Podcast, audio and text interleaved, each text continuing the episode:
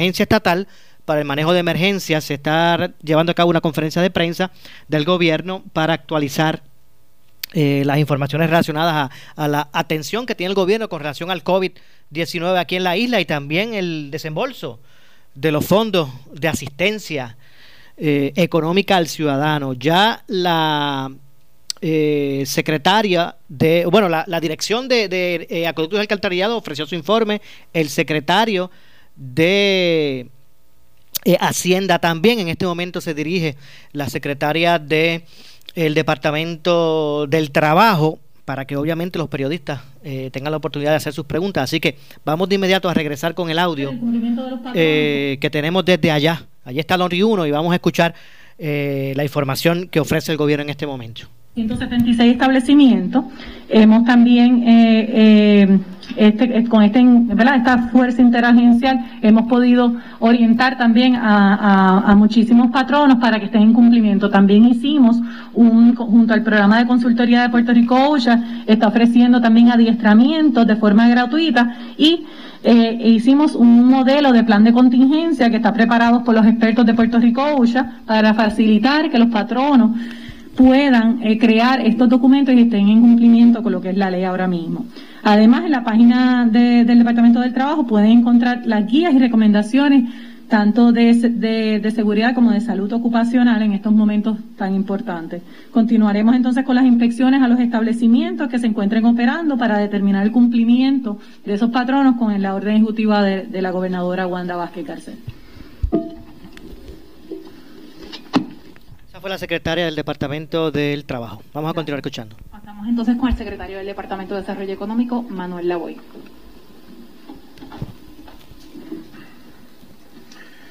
Muy buenas tardes a todos los presentes y a los que nos están escuchando y nos están viendo por televisión.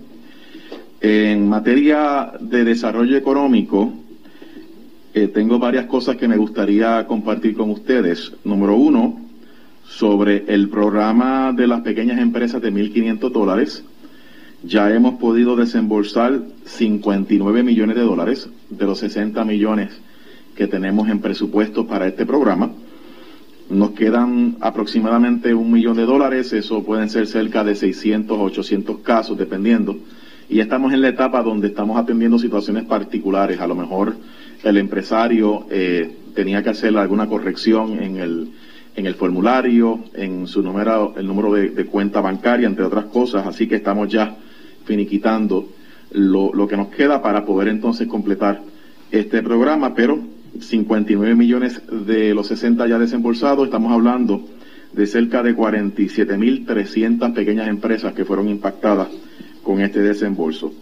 Número uno. Número dos, eh, como ustedes saben, todavía estamos en la segunda ronda del el programa del Small Business Administration, el, el, programa de protección de nómina, y hasta el momento hay cerca de 24 mil pequeñas empresas de 500 empleos o menos eh, que han podido solicitar y haber recibido esta ayuda. Estamos hablando de 1.8 billones de dólares en cuantía de préstamos, que como ustedes saben, si se cumplen con ciertos requisitos, particularmente eh, lo que tiene que ver con retención de empleados, pueden eh, pudiesen cualificar para que se les pueda condonar este préstamo. Tercero, el programa de prevención de cesantías con fondos federales de desarrollo laboral. Ya nosotros llegamos al tope de los 8 millones de dólares que habían sido designados por la Junta Estatal de Desarrollo Laboral y eso está impactando cerca de unos 600 empresarios que estarían recibiendo un reembolso de hasta 50 mil dólares de gastos extraordinarios Estamos en el proceso ahora de desembolsar ese dinero y estamos haciendo gestiones con la propia Junta para ver si podemos, la Junta Estatal de Desarrollo Laboral, para poder obtener dinero adicional y seguir ayudando a los empresarios de 500 empleos o menos que también están experimentando gastos extraordinarios por concepto de la crisis del COVID-19. En materia de permisos, del 16 de marzo hasta el 8 de mayo, el pasado viernes, a través del Single Business Portal hemos podido completar un total de 21 mil trámites en línea. 21 mil trámites en línea. De ese total hay cerca de 9 mil permisos de varios tipos, eh, incluyendo 6.100 permisos únicos. Así que estamos, eh, seguimos bien activos atendiendo el tema de trámites de permisos en medio de esta situación que estamos experimentando. Eh, seguimos exhortando a todos los patronos que están exentos de eh, poder operar según la industria y el sector que se las autoriza a través de la orden ejecutiva 038 y de la carta circular del Departamento de Desarrollo Económico y Comercio a que sigan sometiendo los formularios y la autocertificación ante el Departamento del Trabajo, particularmente Puerto Rico OSHA, y que también vayan a nuestra página cibernética refuerzoeconómico.com para que llenen una encuesta del trabajo eh, de negocio para poder monitorear eh, las condiciones de trabajo con respecto a los controles y los protocolos para minimizar y evitar el contagio del COVID-19 en el área laboral. Así que es, aunque es voluntario, exhortamos a que, a que vayan ese enlace y puedan darnos los datos necesarios para seguir monitoreando esta situación. Finalmente, eh, como ustedes saben, estamos en la novena semana eh, bajo eh, la orden ejecutiva 038.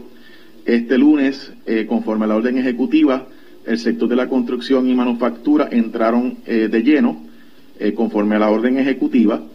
eso nos parece que es bien positivo desde el punto de vista económico, obviamente con todos los controles y, y las medidas necesarias para proteger la salud de todos los empleados, clientes y ciudadanía en general y eh, ambos task forces en conjunto con el secretario de Salud, un servidor, eh, el secretario de la Gobernación y el secretario de Estado, nos estamos reuniendo y habrán reuniones para entonces finiquitar recomendaciones para lo que sería entonces una segunda etapa de esta reapertura, eh, que la fecha, conforme al anuncio de la gobernadora, que pudiese ser el 18 o el 25, pues entonces ella tome esa determinación de qué sectores se pudiesen estar añadiendo eh, a, esta, a esta fase de la reapertura.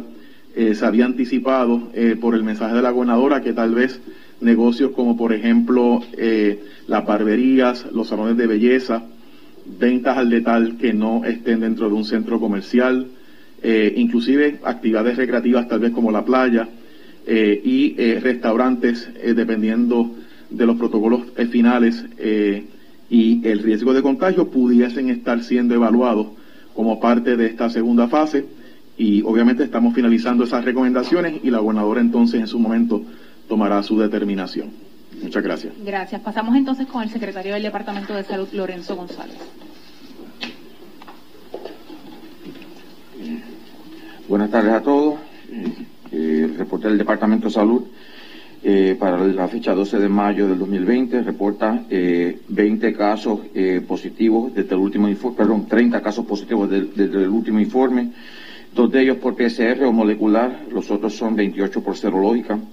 El, el número de casos únicos positivos acumulados reporta 2.329, de los cuales 1.064 son moleculares y 1.265 son serológicos y las muertes acumuladas son 115, de las cuales eh, 58 eh, son confirmadas, eh, o utilizando el término que tenemos dentro de la plataforma, es a través del sistema de vigilancia, y las otras son lo que se llama muertes probables relacionadas al COVID, que son las que están bajo el, eh, la subdivisión de registro demográfico. eso nos pone a 115 muertes eh, lo que es interesante e importante de esta parte es que eh, las confirmadas, adjudicadas, se han mantenido relativamente estables.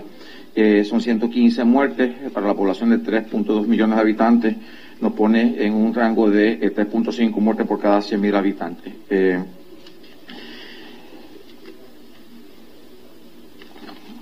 En términos de pruebas realizadas para Puerto Rico, eh, ya se han eh, contabilizado sobre 80.000 pruebas eh, en Puerto Rico, entre PCR y serológica. es importante reconocer que estos son ambas dentro de, ese proceso, ¿verdad? procesadas, llámese PCR o serológica, y no debe entenderse como casos únicos reportados. Este, tenemos la, información eh, de los positivos depurada, eh, seguimos trabajando en la información eh, de los negativos, pero reconocemos unos esfuerzos bien particulares el, de los lo que se llama primeras respuestas, que son alrededor de 12 puntos localizados a través de la isla, ha generado PCR en el rango de 9.000 pruebas, este, PCR que ha sido un esfuerzo bien considerable. Hay una eh, situación que hace referencia a eh, el reporte del alcalde de Vieques, donde se eh, hacen pruebas serológicas y se reportan seis personas positivas en serológicas. básicamente el argumento es cuál es el paso a seguir. Se hace pruebas PCR, las cuales todos son negativos. y el argumento es, se mantiene, ¿qué se hace con ese caso? Hemos dicho, ¿verdad? Yo hago hincapié a la importancia de que cuando tengamos una prueba serológica sea discutida con un médico. Aquí es donde el médico tiene que ver la prueba serológica en el, contexto de la clínica del paciente. Hemos dicho, ¿verdad? Investigadores y personas que nos dirigen, ¿verdad? En el proceso de esta discusión que se lleva todos los días, particularmente, eh. Con permiso del doctor Morales eh, infectólogo que, quien reclama que un positivo IgM se debe considerar como un caso positivo y respectivamente de lo que se genere en PCR, aunque sabemos que para propósitos del tracer o el rastreo se habla de casos eh, confirmados o casos PCR positivos. Así que en el contexto de Vieques se hacen las pruebas eh, serológicas, eh, perdón, se hace la prueba PCR, son negativos, eh, pero eh, no puede devaluarse, por eso se vuelve a hacer una prueba eh, PCR que está en proceso, ¿verdad? Son 48 horas después de la inicial, para entonces garantizar el que es negativo.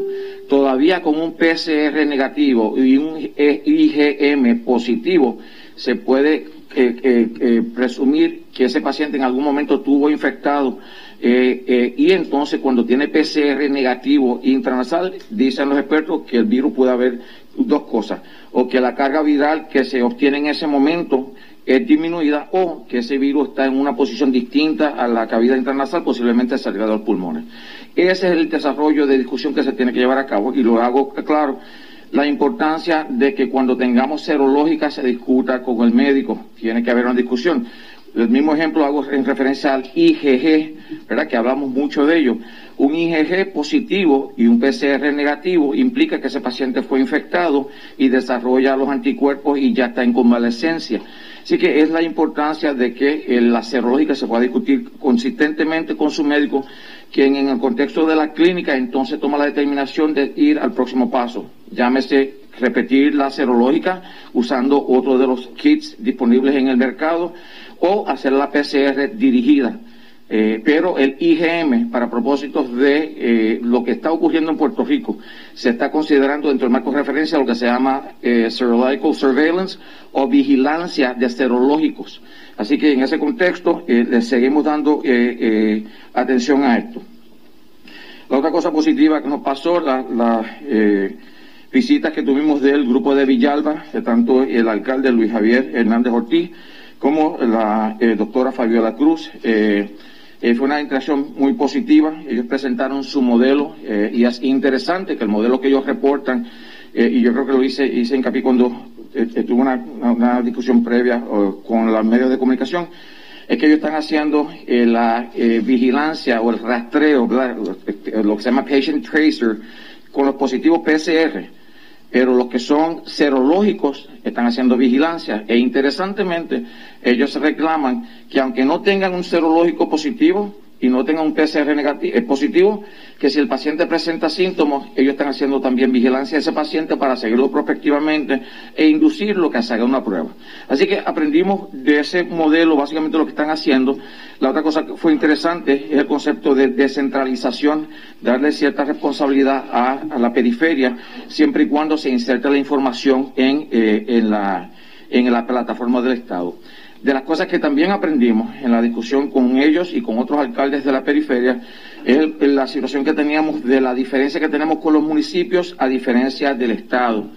Y aquí es donde vemos que hay laboratorios haciendo serológicos que se les reportan a el paciente y el paciente directamente va a los, movimientos municipales, ¿verdad? los proyectos municipales y se inserta dentro del proceso de ellos de tracing o de seguimiento o vigilancia. Eh, y en este caso, eh, el laboratorio de la periferia habían reclamado que el proceso que se tiene para insertar la información a través del Departamento de Salud era oneroso en términos de tiempo. Así que sí se reconoce que muchos de los laboratorios, o varios laboratorios en la periferia, no estaban utilizando el proceso y siempre hago un llamado que es parte de una disposición federal y estatal. La ley lo exige así. Esto tiene que ser reportado para nosotros poder utilizar la data para ayudarnos. Pero en este proceso definitivamente hicimos una consulta con el doctor Valencia para que revisáramos eh, la información que se solicita a través de nuestro portal para hacerla más amigable, más... Eh... Bueno, ahí están escuchando, ¿verdad? Parte del informe que ofrece este, en este momento el, o a esta hora el secretario del Departamento de Salud, eh, Lorenzo González, como parte de esta conferencia de prensa, donde componentes del gobierno de Puerto Rico pues, están ofreciendo detalles de cuáles la, las actualizaciones de los trabajos eh, realizados eh, a través del de, el componente de atención del gobierno. Vamos a ver si, si regresamos entonces a, a lo que es el audio. Vamos a ver si podemos aquí regresar eh, al, al, audio. Ya, como dije, el secretario del Departamento de Hacienda eh, estuvo ofreciendo su informe, la del, Departamento del Trabajo, Acueducto y Alcantarillado. Eh, posterior entonces al informe del secretario de Salud estaremos, estaremos escuchando las preguntas de los medios de comunicación. Vamos a escuchar, continuar escuchando al secretario de Salud, Lorenzo González. La infraestructura tecnológica, eh, pero el modelo que se está generando en los municipios, evidentemente se genera a través de la doctora Fabiola eh, Cruz y se ha repetido eh, a través de varios municipios con sus propios epidemiólogos. Así que una de las discusiones que vamos a tener hoy y que vamos a poder este, discutir inclusive con los alcaldes hoy primero, darle cabida a la presentación del modelo. Hoy van creo que 30 alcaldes al, departamento. Segundo, eh, buscarle fuente de financiamiento a través del CARES Act. Pero bien importante, la, el valor, la importancia es la necesidad de reconocer la centralización de la información para entonces poderlas utilizar, eh, recibir data para transformarla en información y ayudar al país.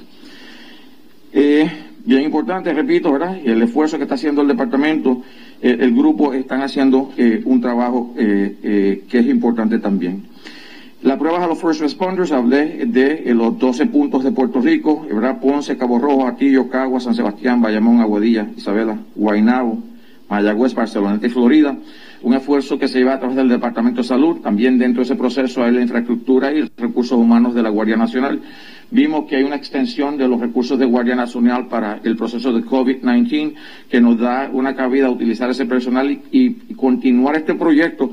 Como habíamos inicialmente reportado, que queríamos usarlo como first responders, pero también como punto de entrada para eh, eh, la reactivación de la economía eh, en, y si había algún tipo de o algún subsector de la economía que necesitaba este tipo de que podía entrar a través de ese proceso. Así que eso lo estamos generando en términos de eh, algo positivo para mí, eh, una subsecretaria del Departamento de Salud. Eh, se hizo conversación con la doctora Iris Cardona, pediatra e infectóloga del Departamento de Salud.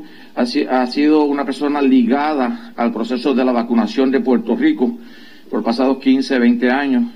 tiene afiliación con la Universidad de Puerto Rico y es una persona que ha dado una gran cantidad de eh, eh, conferencias, eh, particularmente en lo que tiene que ver con vacunación. yo le hice el acercamiento y ya está dispuesta a tomar las riendas de la subsecretaría del Departamento de Salud. y entonces se está finalizando todos los elementos para que ella inicie el lunes. ya se aceptó, así que eso para mí es bien importante.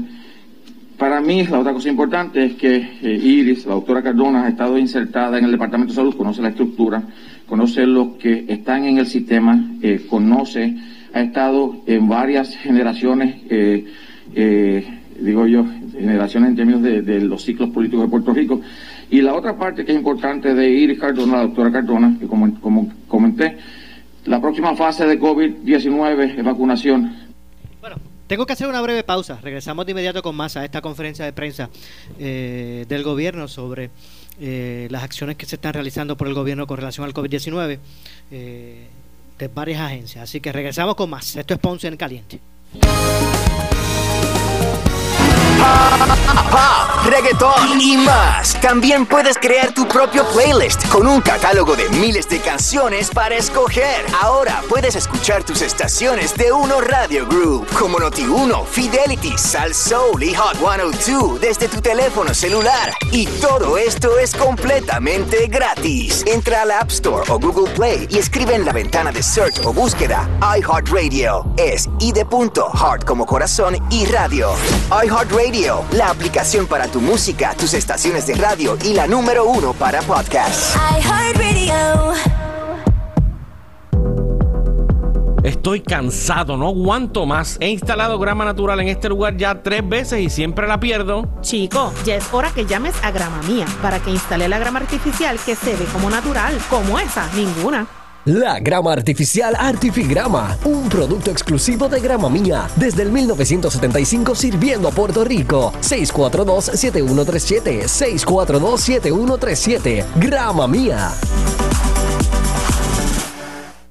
Vente a Credit y toma la mejor decisión con un préstamo personal de 5 mil dólares desde el 6.95% de interés con un pago mensual desde 80 dólares. Ah, y el primer pago en los próximos 90 días. Nadie te da más. Más información en el 787-857-3500 o en infocop arroba creditcentrocop.com. Barranquitas Orocovis Ponce. Somos tu mejor alternativa. Sujeto a aprobación de crédito. Ciertas restricciones aplican. Y depósitos asegurados hasta 250 mil dólares por COSEC. AR Institute of Gastroenterology desea informar a sus pacientes que estamos reanudando los servicios a partir del lunes 11 de mayo, bajo estrictas medidas de seguridad y limpieza. Solo atenderemos pacientes citados. Si su cita o procedimiento fue cancelado, nos estaremos comunicando con usted para reprogramar. Se pueden comunicar con nosotros al 787-259-8200. 787-259-8200 para más información y horarios de servicio.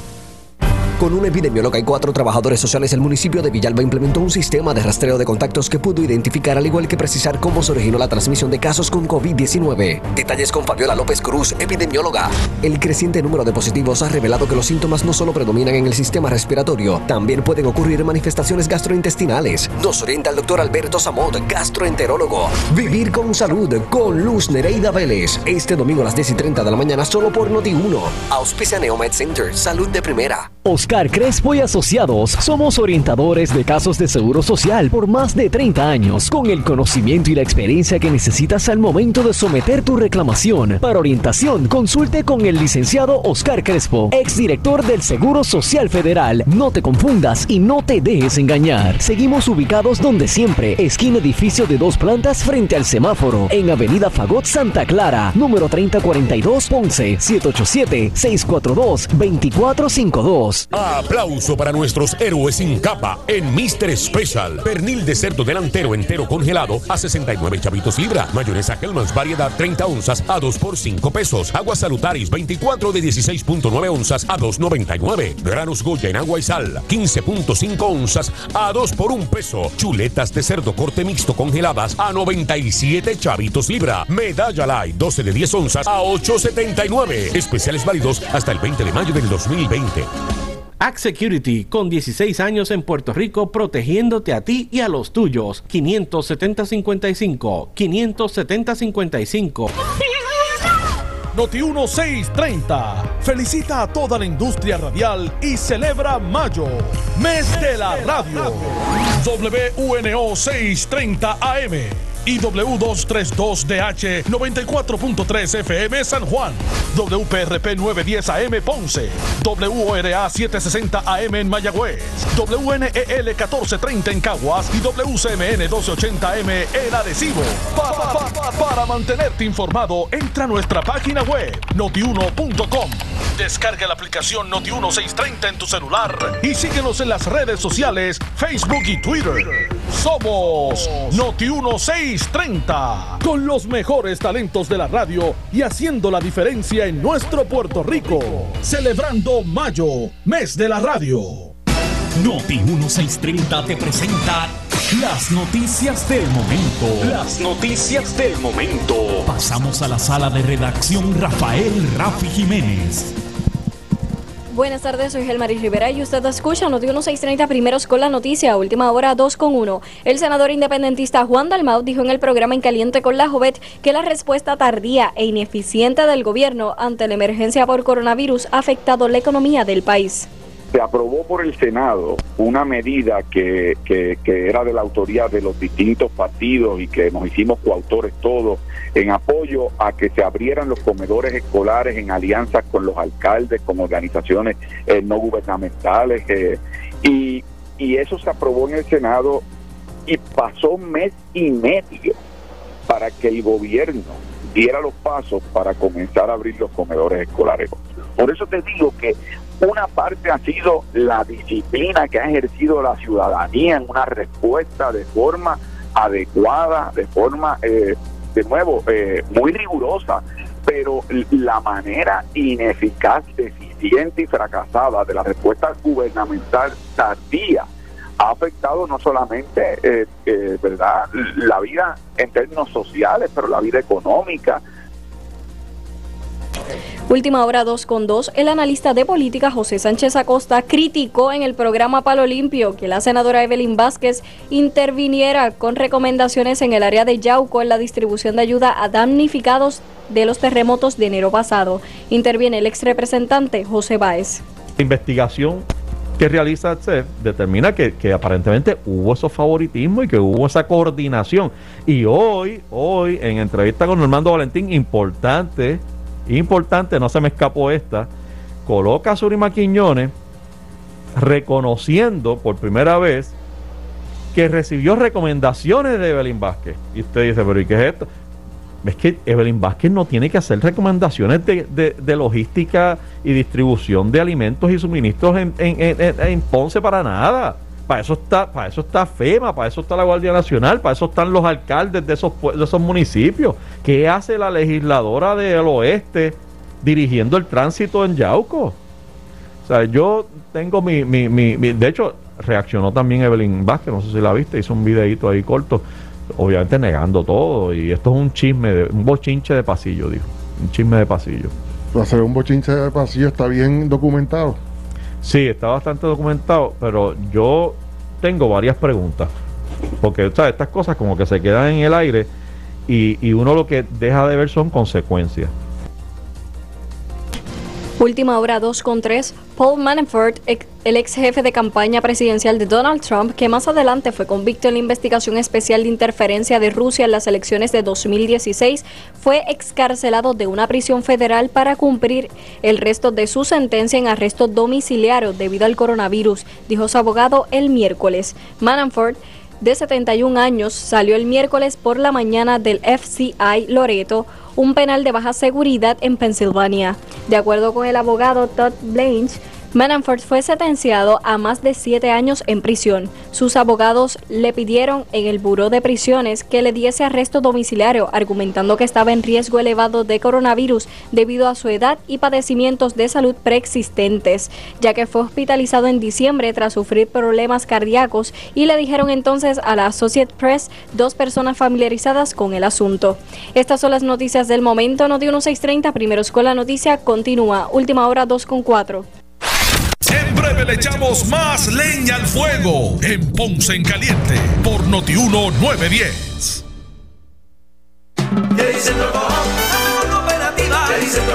Seguimos ofreciendo servicios de excelencia a nuestros socios y clientes en horario especial por Ventadilla y Autocoop, lunes a viernes de 8 de la mañana a 3 de la tarde, sábados de 8 de la mañana a 12 del mediodía. En medio de la emergencia, estamos contigo.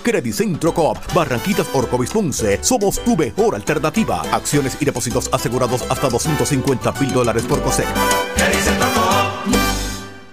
Oscar Crespo y Asociados somos orientadores de casos de seguro social por más de 30 años, con el conocimiento y la experiencia que necesitas al momento de someter tu reclamación. Para orientación, consulte con el licenciado Oscar Crespo, exdirector del Seguro Social Federal. No te confundas y no te dejes engañar. Seguimos ubicados donde siempre, esquina edificio de dos plantas frente al semáforo, en Avenida Fagot Santa Clara, número 3042 Ponce, 787 642 2452 El área sur está que quema. Continuamos con Luis José Moura y Ponce en Caliente por el 910 de tu radio. Bueno, estamos de regreso, son las 2.5 de la tarde, yo soy Luis José Moura. Esto es Ponce en Caliente. Usted me escucha de lunes a viernes a las 1 y 30 de la tarde por aquí por Noti1, analizando los temas de interés general en Puerto Rico. Antes de regresar a la conferencia de prensa, eh, donde secretarios de agencia están ofreciendo, ¿verdad?, el, haciendo el informe de actualización de, de las atenciones que el gobierno le está dando a, a la pandemia del COVID en la isla, COVID-19.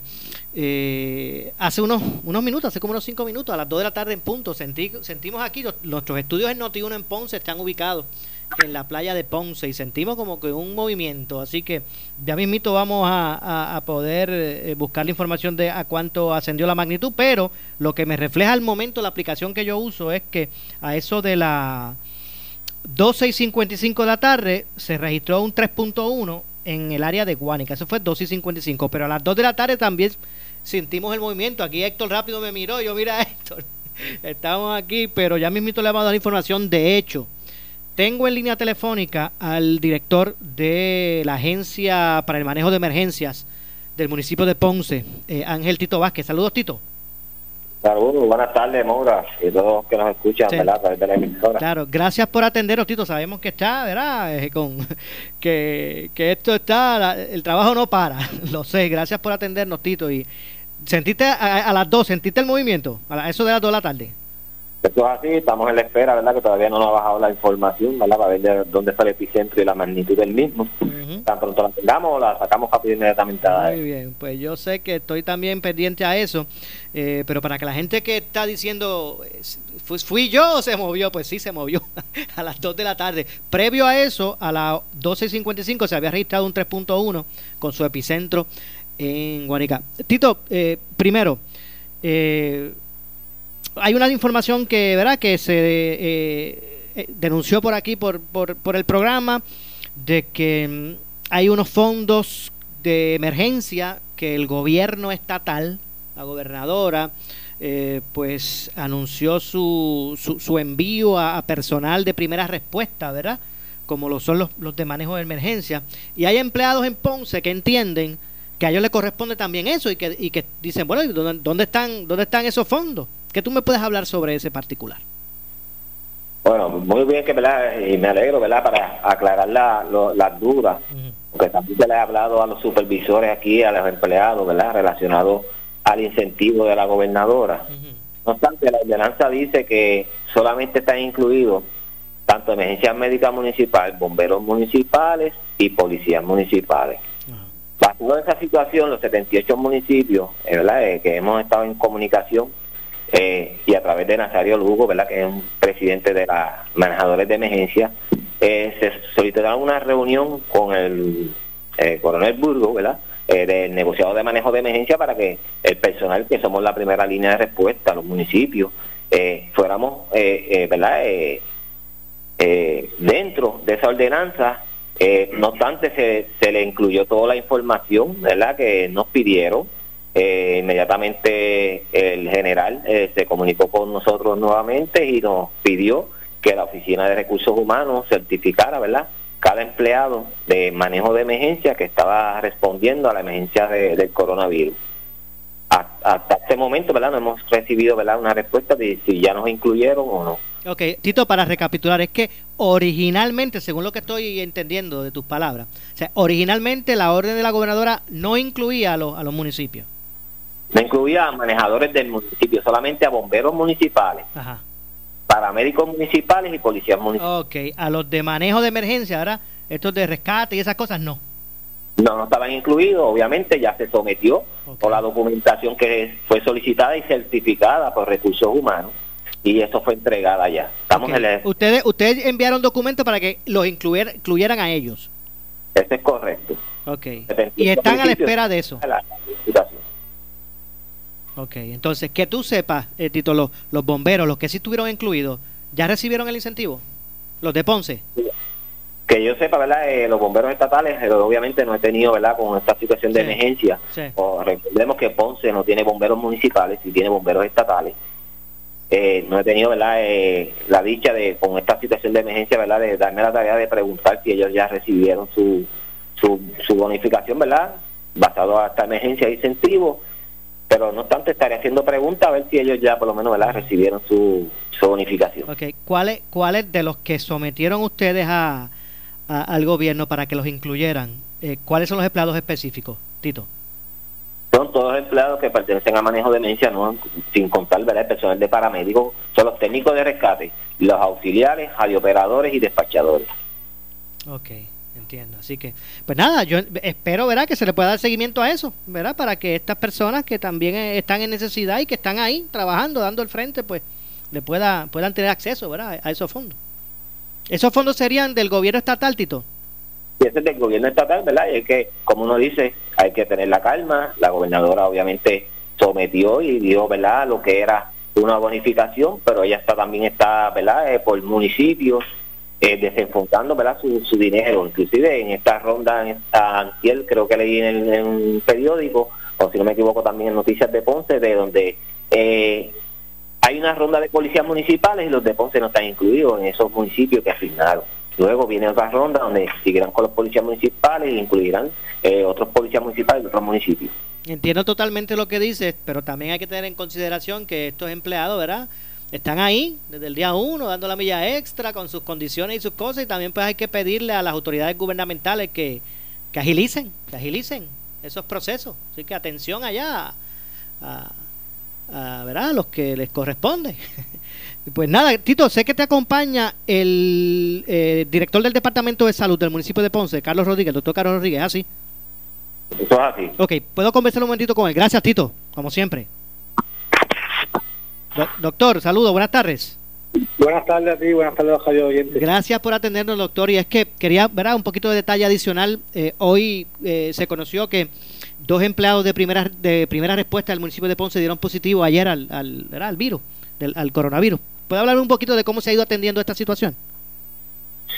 Sí, mira, este, el municipio de Ponce está haciendo las pruebas moleculares, ¿verdad? De la región Ponce completa. que Esto abarca 17 municipios, desde Patilla hasta Guánica. Comenzamos eh, el lunes pasado, día 4, y al día de ayer ya habían hecho 1.195 pruebas. Y entonces en el día de ayer nos llamó Departamento de Salud Estatal para informarnos sobre dos casos positivos del municipio, de empleados del municipio. Este, se procedió a llamar a, los, a cada uno de los empleados, se les orientó sobre el aislamiento, sobre las medidas de seguridad que tienen que tomar ahora en sus hogares y se llamaron a los supervisores, ¿verdad? Para entonces entrar en cada dependencia, hacer eh, lo que es la, la, la limpieza y todo lo demás y hacerle las pruebas a todos los empleados que estuvieron expuestos a este empleado que dio positivo. Ok. Eh, ¿Y es- esos empleados eran de, de dos agencias distintas de municipales? Sí, son los de dos agencias. ¿De cuáles? ¿De cuáles, doctor? No, este, esa información no te la puedo dar por, ¿Por la ley IPA. Pero es que eso no tiene nada que ver con, con la ley IPA. Yo no te estoy pidiendo seguro social, ni nombre, ni nada. Sí, pero el problema es que si se, se dice la depa- dependencia, pues puede crear verdad un poquito de histeria en cada dependencia y es lo que no queremos ahora mismo en el municipio. Entiendo. Eh, entonces, pues lo que se procedió fue a, a- a ellos, los que dieron positivo, imagino que están siendo atendidos médicamente aislados. Sí, ellos se encuentran en sus casas aislados y el resto es personal que tuvo verdad contacto con estos dos empleados durante la semana. Eh, se le está realizando nuevamente la- las pruebas hoy, las rapid test, este, para descartar verdad que cualquiera de ellos también sea positivo. Ok. entonces, en el término, en términos de, de, de los que dieron positivo, me imagino que se habrá hecho como que un searching, ¿verdad? O se les preguntó con quién habían tenido contacto para también intervenir con esas personas, que usted sepa. Sí, claro, este, esto es en conjunto con el Departamento de Salud Estatal y la epidemióloga del Estado, de la región. Nos hemos estado comunicando, ¿verdad?, con todas estas personas que, incluyo, incluso familiares, ¿verdad?, que tuvieron contacto con estos, estos dos personas eh, y se la- de hecho se la- hasta se la ha ido a visitar a personas para ver si, si necesitan este mascarilla, algún tipo de compra, ya que no pueden salir de sus hogares. Ok. Hasta que salgan los resultados nuevamente. Ok, entonces, los empleados que laboraban junto a estas personas, usted me dice que se le, hizo, se le estaban haciendo las pruebas también para descartar alguna... alguna ahora mismo, o sea, de las 1.195 pruebas, ya prácticamente como 500, eh, 500 empleados del municipio ya están en esos 1.195. ¿Qué pasa? Que al salir estos dos empleados positivos, se le está volviendo a hacer la prueba a, a esas dependencias donde pertenecen estos empleados, se está repitiendo la prueba de rapid test para ver si alguno de ellos, ¿verdad?, arroja positivo y hacerle la, entonces la molecular, que es específica del coronavirus. Entiendo. Eh, eh, doctores, esa, esas dependencias donde estos, donde laboraban estos dos, estas dos personas, ¿verdad? Estos dos ciudadanos, eh, empleados municipales, ¿son dependencias que estaban recibiendo público o no? No, no, no reciben público. No reciben público, ok. Entonces, pues, eh, me imagino que ahora, pues, seguirá el, el, el protocolo correspondiente. Sí, este, desde un principio la alcaldesa ha sido ¿verdad? bien enfática en, con los directores y gerentes que tienen que darle orientación y todo el equipo necesario a todos los empleados de las dependencias y así se ha hecho. Pero ya se nos va de nuestras manos cuando la empresa, tú le puedes decir a un empleado que tiene que tener la mascarilla puesta todo el tiempo, eh, guardar distancia, ¿verdad? Con otras personas, pero ya cuando ellos salen a su área laboral o salen de, para sus hogares o un fin de semana que comparten con familias, ya no está en las manos del, municipio. Pero por, lo menos de parte del municipio, sé que se le ha brindado todo el equipo necesario a todos estos empleados que están laborando desde el día uno. Entiendo. Eh, doctor, gracias por la información. Tengo que hacer la pausa, así que le agradezco a, usted y a Tito, a Tito Vázquez por la, por la información. Gracias a usted. Gracias al doctor Carlos eh, Rodríguez, quien es el director del Departamento de Salud del municipio eh, de Ponce. Tengo que hacer una breve pausa, regresamos con más. Esto es Ponce en Caliente. En breve le echamos más leña al fuego en Ponce en Caliente por Notiuno 910. Oscar Crespo y Asociados somos orientadores de casos de seguro social por más de 30 años, con el conocimiento y la experiencia que necesitas al momento de someter tu reclamación. Para orientación, consulte con el licenciado Oscar Crespo, exdirector del Seguro Social Federal. No te confundas y no te dejes engañar. Seguimos ubicados donde siempre, esquina edificio de dos plantas frente al semáforo, en Avenida Fagot Santa Clara, número 3042 Ponce,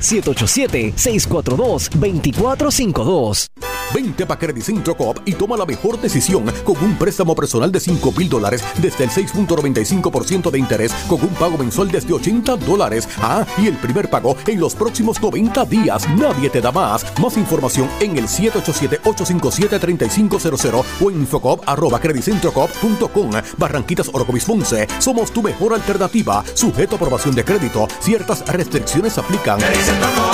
Acciones y depósitos asegurados hasta 250 mil dólares por COSEC. El área sur está que quema. Continuamos con Luis José Moura y Ponce en Caliente por el 910 de tu radio. Bueno, son las 2 con 18 de la tarde. Continuamos de inmediato aquí en Ponce en Caliente. La siguiente entrevista es una auspiciada. Bueno, y es que ya nos acompaña aquí en línea telefónica la licenciada María Evicens, abogada de quiebra. Saludos, licenciada, con su cápsula, ¿verdad? Con relación a, estos temas tan interesantes. Saludos, licenciada, buenas tardes. Saludos, Mauro, buenas tardes. Saludos a ti, a los radioescuchas y a los que nos ven por Facebook. Que hoy no vamos a ir live porque no estamos allá en el estudio, pero ahorita les voy a poner la grabación en la página. Y, eso, y eso es accediendo a cuál es, cuál es la página, licenciada. Eh, María Evicens Office en Facebook. Ok, así que ahí obviamente también hay información relacionada a todos los asuntos relacionados de quiebra. Bueno, licenciada, hay una, una pregunta que mucha gente se está haciendo tras las circunstancias que estamos viviendo y es, ¿qué cambios, si alguno, ha causado eh, la ley de quiebra, a la ley de quiebra, ¿verdad? ¿Qué daño, si alguno, ha causado a la ley de quiebra?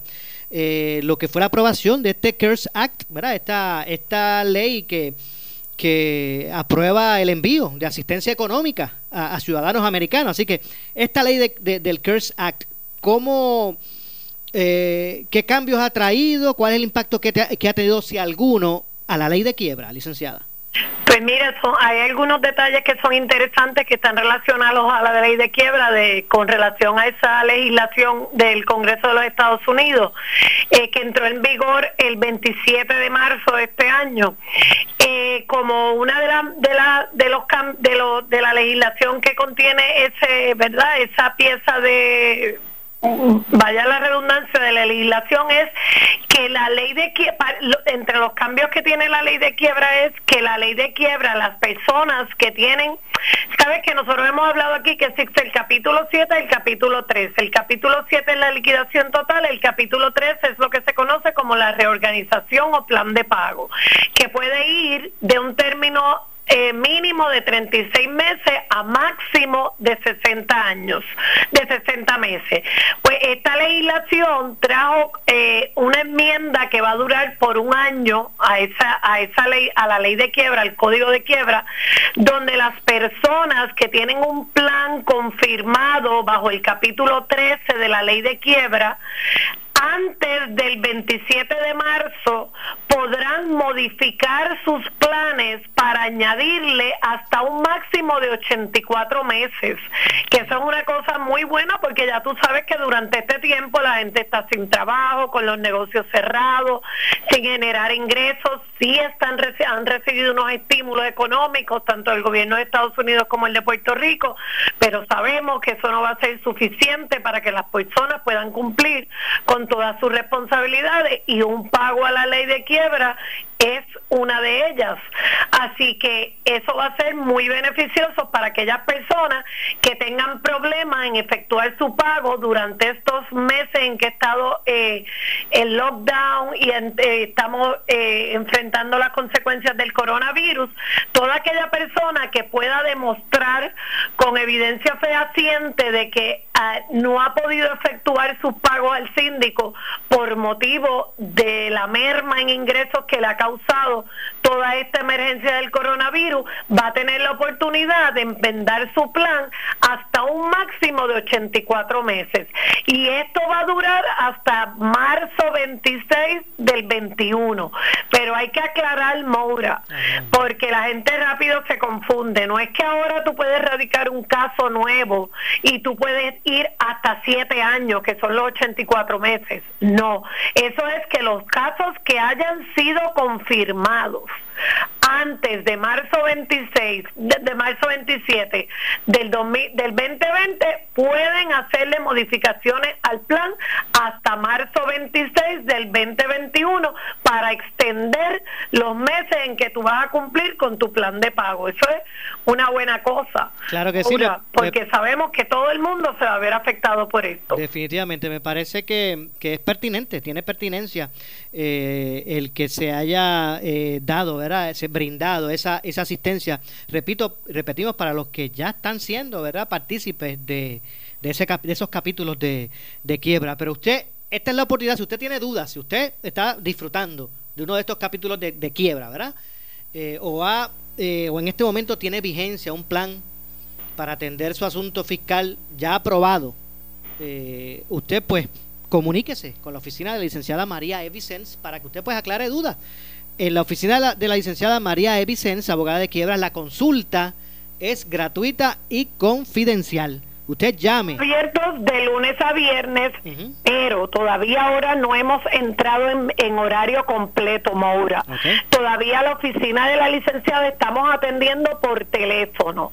Puede llamar de lunes a viernes de 8 a 5 y los sábados los vamos a atender con cita previa, pero todavía, Maura, no estamos funcionando con la, la, oficina operando como tal en físico. Estamos atendiendo las la llamadas por, tele, por videoconferencia o telefónicamente. Hasta tanto estemos en cumplimiento con la, autocertificación que nos ha exigido el Departamento del Trabajo. Pero sí hemos estado atendiendo a todos nuestros clientes por videoconferencia, como hemos tenido que actualizarnos todos, y por, por las llamadas telefónicas los estamos atendiendo. Pero ya estamos de nuevo atendiendo todo y eh, eh, atendiendo a todos los clientes que mismos que ya tenemos que tienen sus dudas y situaciones que ha traído este acto también porque los que tienen casos se preguntan si esas ayudas que les ha dado el gobierno tanto el estatal como el federal las tienen que entregar a los síndicos que es una pregunta que se hacen todas las personas que ya están acogidas a la ley de quiebra. Y para si usted tiene una pregunta sobre eso llámenos que le vamos a aclarar todas sus dudas. 259 1999 bien. 787-259-1999. Repito, 259-1999. Gracias, licenciada. Y pendiente. hasta la próxima. Pendiente los miércoles aquí a Ponce en Caliente para que usted escuche, ¿verdad? Las orientaciones que muy bien eh, tiene para nuestra audiencia la licenciada María Vicens con su cápsula de asuntos relacionados a quiebra. Repito el número telefónico 787-259-1999. Muchas gracias a la licenciada María Vicens. Bueno, y en estos minutos que nos restan, vamos a regresar a la conferencia de prensa eh, que se realiza en este momento de manejo de emergencias estatal. El gobierno actualiza los trabajos que están realizando con relación a eh, el COVID-19 en la isla, dio su informe a acueducto, el Departamento del Trabajo, el Departamento de Hacienda, el Departamento de Salud. En estos momentos pues hay preguntas de la prensa, eh, se dirige, verá, la, eh, quien representa a, acueductos y alcantarillado. Vamos a escuchar. En algún momento, ¿no? O sea, ¿lo pensarían dos veces antes de decretar racionamiento o se utilizarían los mismos estándares que se han utilizado tradicionalmente? Eh, cada temporada es única y cada evento de sequía también. Así que tenemos que atemperar la situación que estamos enfrentando a las condiciones y las variables actuales, que son muy diferentes a las que hemos tenido en años anteriores, en el mismo 2015, que tuvimos que pasar un evento de sequía. Así que eh, nosotros estamos atemperando la realidad actual a nuestros ajustes operacionales y realizando todo lo posible por tener que llegar a ese punto. Bueno, han estado escuchando ¿verdad? ese segmento a la eh, directora de, a la eh, portavoz de Acueductos y Alcantarillado eh, con relación a, lo que es la sequía, pero mire, yo tengo que retirarme, se nos ha acabado el tiempo. Usted puede continuar escuchando esta conferencia de prensa a través de las redes sociales de Noti1 y también pues siga aquí en sintonía eh, de nuestra programación para que se mantenga informado. Luego de la pausa eh, recibimos ¿verdad? a nuestra compañera Ileana Rivera Deris con su programa La Candela. De mi parte, Luis José Moura, me despido. Regreso mañana a la 1 y 30 con más. Buenas tardes.